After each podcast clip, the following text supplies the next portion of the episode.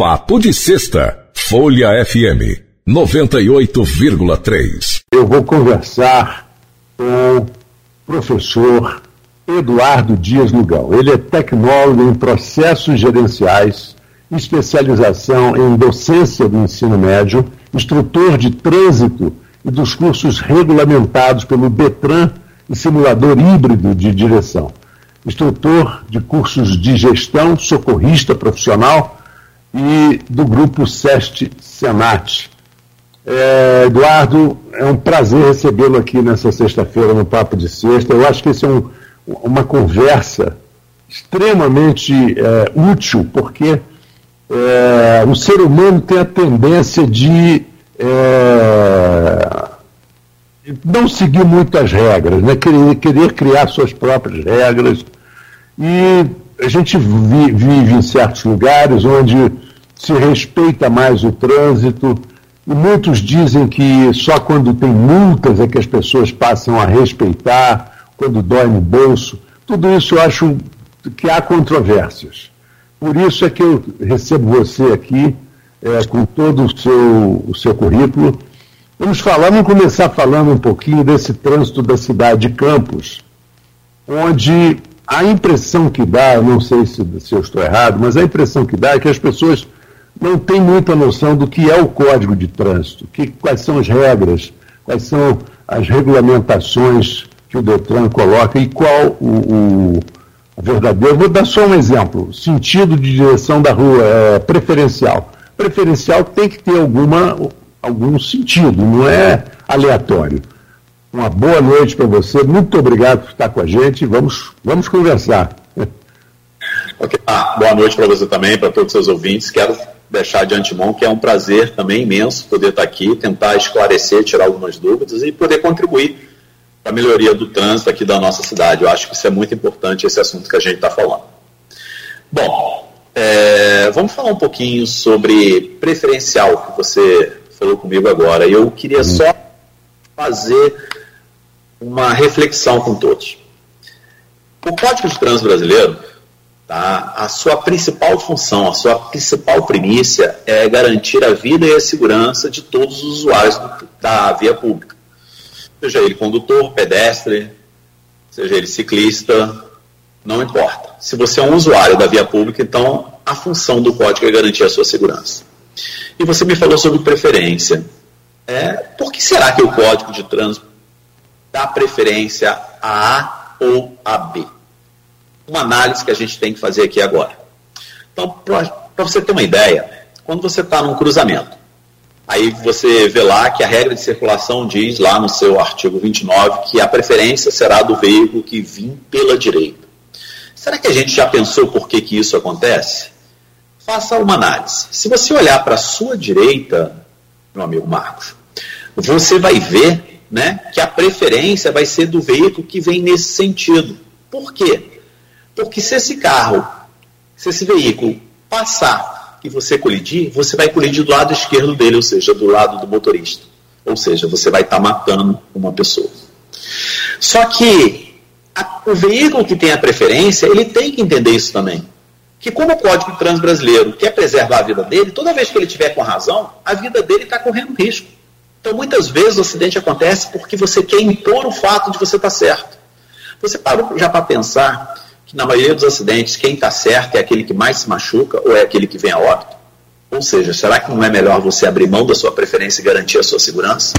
Vamos começar com essa reflexão para todos os seus ouvintes, que ela é importante, porque o importante aqui é salvar a vida.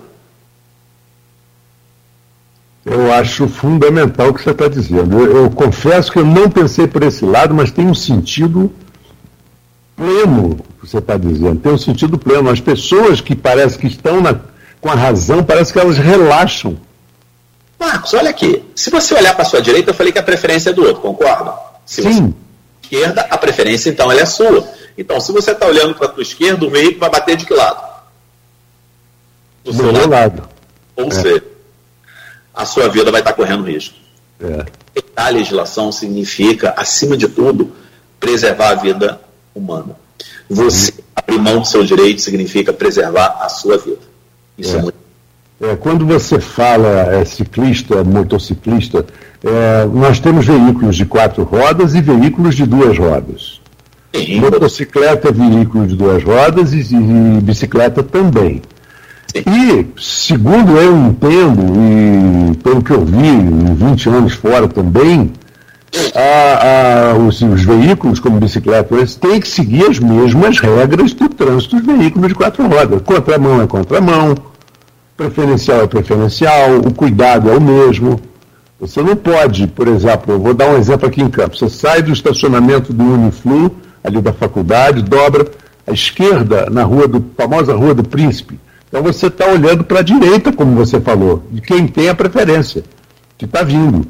Aí quando você vê que não vem ninguém e você entra, tem dois ciclistas vindo na contramão na sua direção que ainda te xingam por você estar tá saindo do estacionamento. Tá, mas aí, qual seria a principal razão disso estar acontecendo hoje? Vamos tentar analisar. O CTB, ele vai completar agora em 2022, né? 25, uhum. 2021, ele tem 24 anos de idade. Ele já sofreu 29 alterações. Então a gente vê que a lei de trânsito ela está sempre evoluindo para tentar trazer uma segurança maior. Mas talvez o problema maior é que desde 1997 ele determina que deveria ter educação de trânsito nas escolas de ensino fundamental e ensino médio. Será que esse ciclista, se ele tivesse tido uma educação de trânsito desde a sua formação, ele não entenderia isso melhor? Esse é o grande problema. Eu acho que o que falta no nosso país é educação de trânsito na base, na escola, porque a gente, o ciclista de hoje é aquela criança que não foi informada de ontem. Você concorda comigo? Concordo então, que... plenamente. Uau, nossa! Não, ele saberia que ele não poderia andar na contramão, independente dele ser habilitado ou não. Uhum. Você, você já reparou que Hoje em dia, muitos adultos estão sendo repreendidos pelos seus próprios filhos, quando os filhos, por exemplo, têm, algumas escolas têm essa, essa, essa educação de trânsito. Pai, pelo pai, você, você cruzou o sinal vermelho, não pode. É, é, é muito engraçado isso. Cinto de segurança. É mais fácil um garoto botar do que o adulto, não quer amassar a camisa.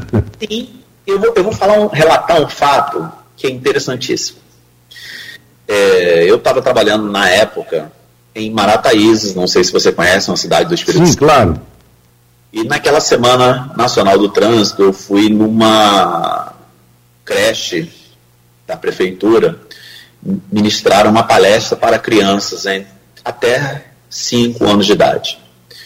Então tinha crianças lá pequenas, eu sentei no meio das crianças e comecei a conversar com aquelas crianças sobre o trânsito falando sobre a necessidade do cinto, falando sobre a necessidade de não.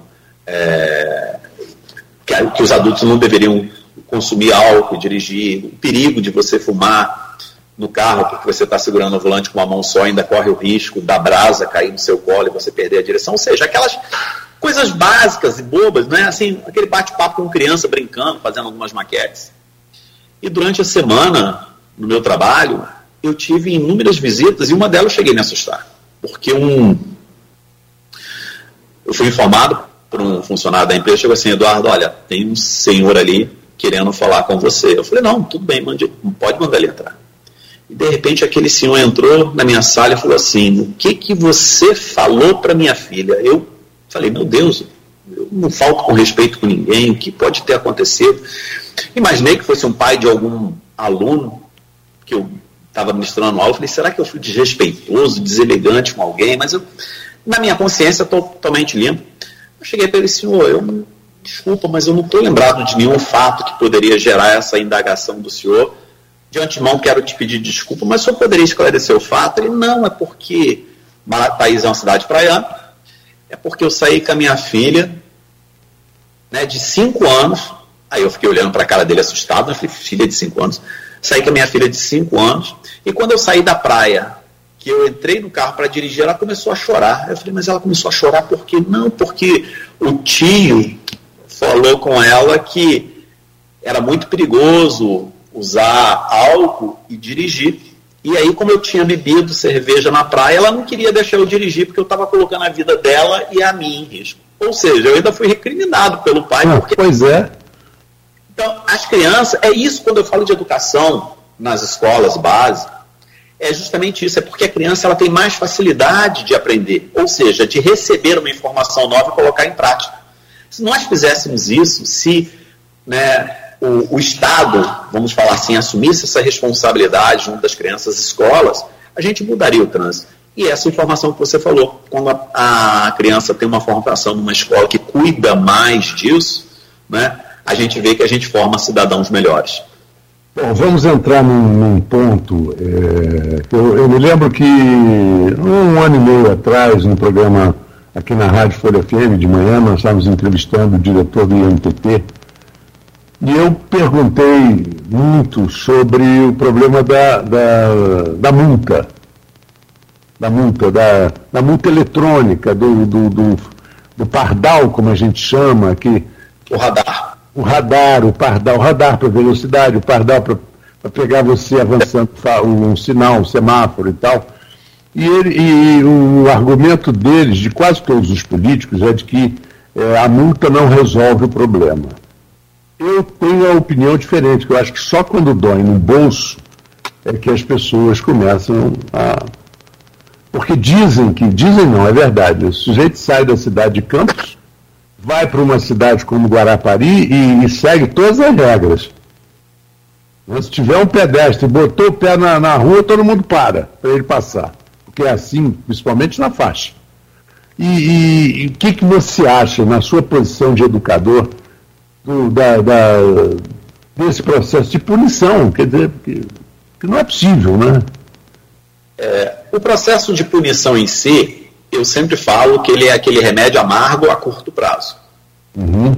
Ele precisa ser é, aplicado quando a gente foi omisso na formação daquele profissional, daquele condutor. Então, ele é um remédio amargo e ele se faz necessário sim.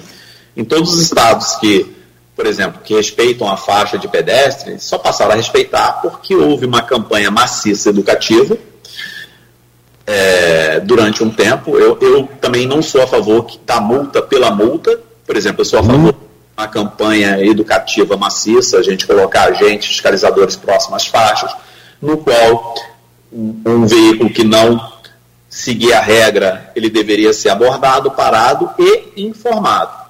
E isso através de usar programas de rádio, televisão, a imprensa tem essa esse poder também, de informar que durante três meses a cidade está tendo uma, uma campanha educativa visando né, a mudança de comportamento dos seus condutores, fazendo com que eles tenham mais conhecimento da regra. Então a primeira função é essa. O agente de trânsito, a primeira função dele é uma função educativa. E aí sim, passado esse período, a gente começar a aplicar a multa, porque aí é o, o remédio amargo para curto prazo. E, sequencialmente, né, começar a fazer campanhas, escola, é, palestras, informação, usar, é, usar esse meio de, de comunicação que a imprensa tem também para trazer essa informação. E a gente, eu acredito que num, num prazo de médio prazo, a gente já consiga mudar totalmente o comportamento das pessoas ou transformar o trânsito mais humano. Eu acho que a sociedade em si ela tem que abraçar isso como um todo. Eu, uma pergunta que eu sempre faço quando eu estou em sala de aula para o motorista profissional ou em outras situações é a seguinte: eu falo assim, gente, levanta a mão aqui. Quem não sabe que é proibido avançar um semáforo? Então todo mundo sabe que é proibido. Eu sei que você sabe, eu sei que todos os seus ouvintes que estão nos escutando agora sabem que avançar um semáforo na cor vermelha é proibido, gera uma inflação de trânsito, uma inflação gravíssima, 293 reais, 7 pontos na carteira. Mas se você fizer a mesma pergunta, né, levanta o braço, quem nunca levantou, quem nunca avançou um semáforo, você vai ver que não tem uma pessoa que não tenha feito, cometido essa inflação. E aí por quê? Por causa da sensação de impunidade e por causa da sensação de que entre o certo e o errado eu vou fazer sempre o mais fácil. Se não tem ninguém fiscalizando, se não tem a presença ostensiva do fiscalizador, eu vou avançar a multa, ela necessariamente, ela não é nem aplicada, bastando ter o agente no local, ele já é um, um agente inibidor da infração de trânsito. Então, a multa é só aquele remédio amargo para quem não quer seguir uma regra. Mas se eu já tiver na a presença ostensiva, por isso que a fiscalização de trânsito, né, o próprio CTB fala que ela tem que ser ostensiva, a gente tem que estar presente no local, ele já tem um caráter é, educativo. Um radar, por exemplo, ele tem um caráter educativo a partir do momento que eu coloco o radar na via e informo que existe um radar. Ou seja, a pessoa, só em receber essa informação, ela já começa a, a obedecer. Então ele tem um caráter educativo também, ele não tem só o caráter punitivo. O pardal é a mesma coisa. Basta eu colocar um, um pardal que vai é, fazer a fiscalização se alguém avançar o semáforo hein, e deixar bem claro, né? Ó, semáforo com fiscalização eletrônica é o bastante para que as pessoas comecem a obedecer. Então, a, quando a gente fala sobre esses dispositivos, o agente, o pardal, o radar, eles têm a sua função educativa também. E lógico, logo em seguida vai vir um remédio amargo, que seria infração para aqueles que insistem em cometer esse tipo de delito, esse tipo de ação, ou seja, esse tipo de eu, chamo, eu gosto de chamar de delito por quê? Porque eu coloquei sua vida em risco. Então eu estou cometendo um delito. A gente tem que entender. Não é só uma infração. É um quase crime. Porque a partir do momento que eu cometo essa infração e ela gera uma vítima, se torna um crime. É interessante porque é, essa, essa legislação que fala, por exemplo, de, de beber e não dirigir. O Código Nacional de Trânsito é mais rígido do que até o dos Estados Unidos em relação ao que eles chamam de DUI, quer dizer, Driver Under Influence. Que lá você, se tomar uma cerveja, você é um, você é um homem de 1,80m, 1,90m, se tomar uma cerveja, você está dentro do, do padrão lá. Aqui não, aqui você não pode. Entendeu? Mas aí vem um, um, um argumento dizendo assim, mas o policial não pode me parar aleatoriamente se eu não cometi nenhuma infração. Senão você já cometeu uma infração. Você bebeu e já sentou no volante e ligou o carro, você está cometendo uma infração gravíssima. Não é verdade? Sim, vamos tentar é, desmistificar um pouquinho, porque isso é uma situação também que as pessoas falam, ah, mas nos Estados Unidos tem uma tolerância maior. Será que é verdade isso? Não sei. Lá é cadeia. Vou te falar agora. Nos Estados Unidos, se você dirigir embriagado e acima do nível que você é estipulado por ele, pela, da tolerância dele, e você sofrer um acidente e matar uma pessoa, você pega 25 anos de cadeia. Sim. No Brasil, se você dirigir acima do nível que é menor do que os Estados Unidos e for condenado, você não é condenado a mais do que seis anos. Então, será que. É, né? Quando é julgado. Quando é. A tolerância é qual? Dos Estados Unidos que permite você tomar um copo a mais ou nossa que permite que quem bebeu menos tenha o direito de matar e ficar livre? É, nós, eu, eu, não sei se você lembra, coisa de uns três anos atrás, é, uma, uma publicitária aqui de Campos estava com um filho no carro é, atravessou o semáforo verde, veio uma, um carro caríssimo, né, uma caminhonete que o pessoal gosta, o motorista completamente embriagado, pegou ela pelo meio, pelo lado esquerdo, como você falou, matou ela imediatamente e aconteceu absolutamente nada com ele. Continua dirigindo, não foi preso um dia, não ficou. Nada. Então, um advogado. Então, a tolerância maior é lá ou aqui? Pois é, é. boa pergunta, né? Entendeu? É claro, é claro que, que, que, que a tolerância aqui é, é inexplicável, né? Inexplicável. Você, você aceita que uma pessoa de, de saudável de 30 anos pare num estacionamento onde é permitido somente para um deficiente? Que o segurança do, do, do, estacionamento lá do shopping não pode nem falar, porque se falar está arriscado a, a, perder o emprego? É, vamos tentar entender isso aí também para que a gente possa é, compreender melhor isso. A legislação que determina a punição em relação à ocupação de vagas destinadas, por exemplo, a deficiente, ela é muito específica. E aí a gente tem um primeiro problema que a maioria das sinalizações que determina a, a exclusividade da vaga, ela não atende a essa resolução. E muitas vezes o agente trânsito ele fica até impedido de tirar a infração, porque a placa em si de proibição ela não está atendendo a resolução, então se aquele condutor tiver o mínimo de conhecimento da legislação específica, ele vai entrar com recurso e vai ganhar. Então, esse é o primeiro problema. Segundo problema, que eu acho que é o mais grave de todos. O que falta para todos nós, brasileiros, e aí eu não vou falar que é Campos, não vou falar que é Rio, não vou falar que é São Paulo, não vou falar, eu vou falar o que falta para nós, é um pouquinho mais de consciência de cidadania, ou seja, de respeito ao direito do próximo. É, uma, eu, uma vez eu estava trabalhando também, e um colega meu ele estava numa fila no banco e ele tinha o direito por ser portador de uma deficiência física. Ele era um deficiente físico, um PCD. E a pessoa não percebia, porque o problema dele, ele não tinha uma das mãos, mas ele usava uma luva que, entre aspas, né, disfarçava. Aí um, um, uma pessoa chegou para ele e falou assim: Poxa, você não tem enfrentando a fila, não? É, ficar na frente? Aí ele chegou: Não, eu sou deficiente, mostrou a mão, né? Aí a pessoa chegou para ele e falou o seguinte: Mas em que que essa a falta da sua mão te impede de enfrentar uma fila? Ele olhou para a pessoa assim e falou: Olha, eu trocaria o último lugar de todas as filas que eu tiver que enfrentar até o último dia da minha vida pela minha mão. Ou seja, o cidadão brasileiro ele não tem muita consciência de respeito ao próximo, de cidadania. Então, quando você para numa vaga de deficiente, você não está só cometendo uma infração de trânsito, você está desrespeitando um direito de uma outra pessoa.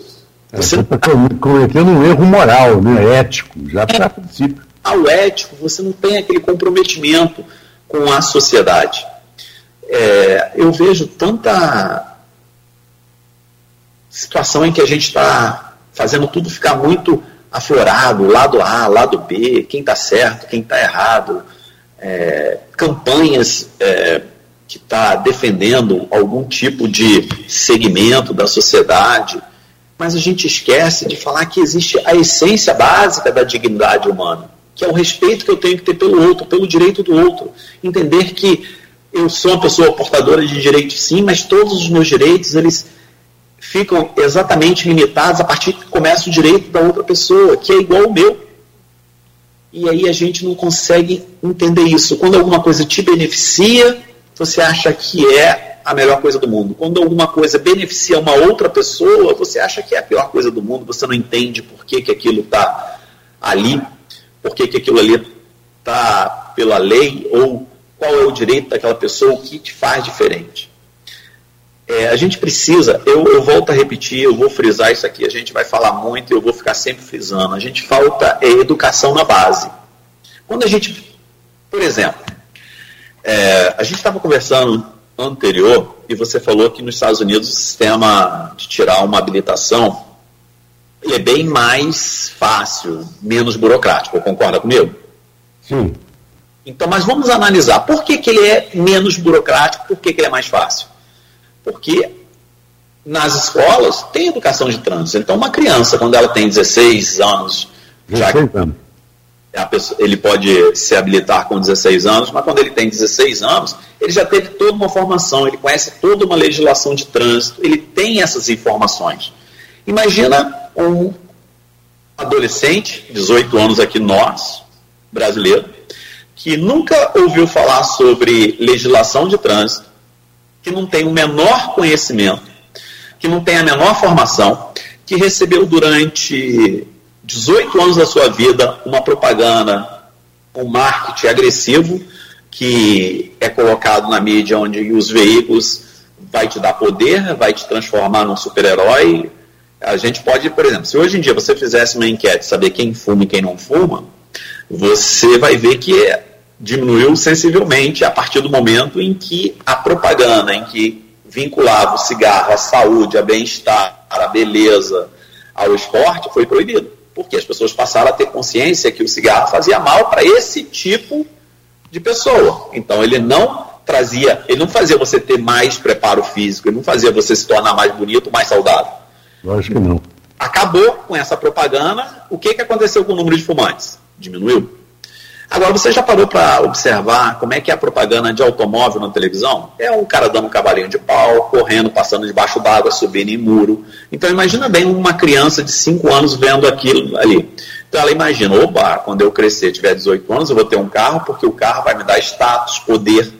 O carro vai fazer com que eu voe, que eu me torne um super-homem, eu vou me tornar o homem mais bonito ou a mulher mais bonita do mundo, porque eu tenho um automóvel. Se eu tiver numa motocicleta, eu sou capaz de rodar o mundo ou seja, aquele marketing vinculado ao veículo. Então, esse adolescente, ele chega né, sem nenhuma formação. Imagina se a gente trouxesse esse método para o Brasil, sem nenhuma informação e desse uma habilitação. Provavelmente ele se tornaria um gladiador, ou seja, na via. A gente ia voltar na época medieval, onde as pessoas iam usar, em vez de cavalo para fazer aqueles torneios, iam usar os automóveis, que é o que nós já fazemos isso. Então, quando a gente fala sobre a burocracia ou sobre o comportamento, a gente vê que o problema todo ele vem da base da educação. O ônibus escolar, se ele parar nos Estados Unidos, todo o trânsito para ao seu entorno para que as crianças possam entrar e sair desse veículo para ou para ir para sua residência ou ir para a escola. Isso não acontece aqui. Então, a criança ela já tem uma educação desde a sua formação, o que não acontece. Então, eu volto a repetir, a solução do nosso problema está na base da educação. Se a gente conseguir botar uma matéria transversal, intercurricular nas escolas, em que você comece a formar, e, e claro, dá um incentivo, aí sim, dá o mesmo incentivo que você tem em, em um processo de habilitação americano, onde a pessoa ela chegou a uma idade X, ela já está apta a fazer uma prova e provar que ela tem o conhecimento teórico da legislação provei que eu tenho conhecimento, eu vou fazer uma prova prática, porque ela já vem com essa formação. Agora, se você pegar um, um garoto de 18 anos hoje, que não tem o menor conhecimento, perguntar uma regra básica de legislação de trânsito, ou essa que eu te falei, quem é que tem preferência? Ele não sabe. E se ele souber quem tem preferência, ele não sabe por que, que ele tem. Ele não vai saber nunca que a preferência é dele, porque a vida dele está correndo mais risco. Segredo. Solução para o país em, em si. Qualquer país desenvolvido hoje, europeu ou o América, os Estados Unidos, qualquer país desenvolvido, ele conseguiu esse desenvolvimento graças a maciça investimento, maciço investimento na educação. Se a gente forma pessoas com consciência e com educação, serão melhores cidadãos, respeitarão a legislação de trânsito, serão pessoas mais éticas, porque terão essa formação já desde a, a, né, de quando ele entra na escola, terão conhecimento da legislação, conhecerão seus direitos, seus deveres, ou seja, a educação ela muda toda a história de um país. Só que é um investimento, como eu falo, aí a longo prazo. Nós temos aquele curto prazo, que é a infração de trânsito, a médio prazo, que é aquela os agentes de trânsito agir como educador na, na abordagem aquele motorista infrator, e a longo prazo, que é essa feita nas escolas, e aí a gente vai ter uma geração de melhores condutores, melhores cidadãos, melhores pessoas no nosso país. Bom, nós estamos chegando aqui no final do nosso papo de sexta, que se tivesse mais umas duas horas a gente ia ter muito assunto, então eu já quero deixar até, Eduardo, é, convidado, você pré-convidado para o ano que vem, agora nós já estamos já no final do ano, para a gente voltar a tocar em assuntos mais interessantes, inclusive falar um pouco mais do SEST do SENAT, o que, que ele oferece, é, o, o que, que a, o profissional ou aquele que quer é, aprender realmente, o que, que ele pode se beneficiar do, do SENAT. E eu gostaria que você falasse um pouquinho aí para finalizar, é, como contactar o Senat, como saber quais os cursos que o Senat oferece. Isso é muito, mas muito importante para toda a comunidade. Bom, é... quero já deixar de antemão que está aceito o convite. Vai ser sempre um prazer poder falar sobre trânsito. É muito importante nesse contexto. Quero falar que é, o CESANAT é uma casa voltada à aprendizagem, à formação do profissional de trânsito. Então a gente tem que entender isso. A gente vai qualificar aquele profissional do trânsito a exercer a atividade voltada ao trânsito. Por exemplo, o motorista de ônibus, ele não é só uma pessoa habilitada, ele é uma pessoa habilitada e ele concluiu também um curso do qual prepara ele, transporte coletivo de passageiro. Assim, também se aplica no transporte de produtos perigosos, carga indivisível, motorista de ambulância, que são os motoristas de emergência, os escolares. Então, ele tem uma regulamentação própria. Então, CESNAT, ela ele vai qualificar esse profissional para que ele exerça essa atividade. E além dessa qualificação, a gente também trabalha na capacitação do profissional. O que seria a capacitação? É agregar ao currículo desse profissional outras é, capacitações que vai fazer com que ele possa desenvolver e crescer profissionalmente. Aí temos na área de gestão, na área de administração, isso também é voltado a toda a comunidade. A gente tem que entender que a gente não atende só o setor do transporte, a gente atende a toda a comunidade aqui de Campos. Nós temos a área social, que cuida da parte social mesmo, daquele bem-estar desse profissional, piscina, área de lazer, campo de futebol, dentista, fisioterapeuta, psicólogos, que vão ajudar você a ter qualquer tipo de distúrbio, né? controlar, sanar, resolver o problema de um distúrbio como do sono, fobia do trânsito, a, a sua seu sentimento de ira, de raiva. Então, o CESNAT ele é voltado para garantir principalmente a segurança do trânsito. Nós ficamos aqui ao lado do Shopping Estrada, aqui na BR-101, aqui no Danilo Peçanha. Eu faço um convite para que todos nos acompanhem nas nossas redes sociais, que é né, CSNAT aqui no Instagram e no Facebook também, Campos dos Goitacazes, CSNAT Campos dos Goitacazes, para que vocês tenham as informações necessárias de todos os cursos, eventos do qual nós estamos participando. E falar que a nossa casa está aberta para vocês, profissional do setor do transporte, para você, comunidade de campos, para que a gente possa cada vez mais preparar, qualificar e garantir um trânsito mais seguro, onde a nossa principal, é, o nosso principal objetivo é garantir a sua vida, o seu bem-estar. Entender que você é importante para nós e a vida do campista, a vida de todo profissional aqui, ela é a nossa meta principal, garantir a sua segurança no trânsito. Bom, Eduardo, muito obrigado. É, eu conversei aqui no Papo de Sexta, uma conversa agradabilíssima com o Eduardo Dias Lugão, que é um profissional muito experiente do SESC Senat, professor e tecnólogo em processos gerenciais, como ele falou aí, que são coisas que vão é, agregando valor. Muito obrigado, desejo a você um grande final de semana e conte, que eu vou te chamar de novo, Sim. porque nós temos muitos assuntos que não, não, não podemos é, tratar num primeiro num dia apenas, mas vamos voltar a falar sobre isso aqui. Grande abraço para você.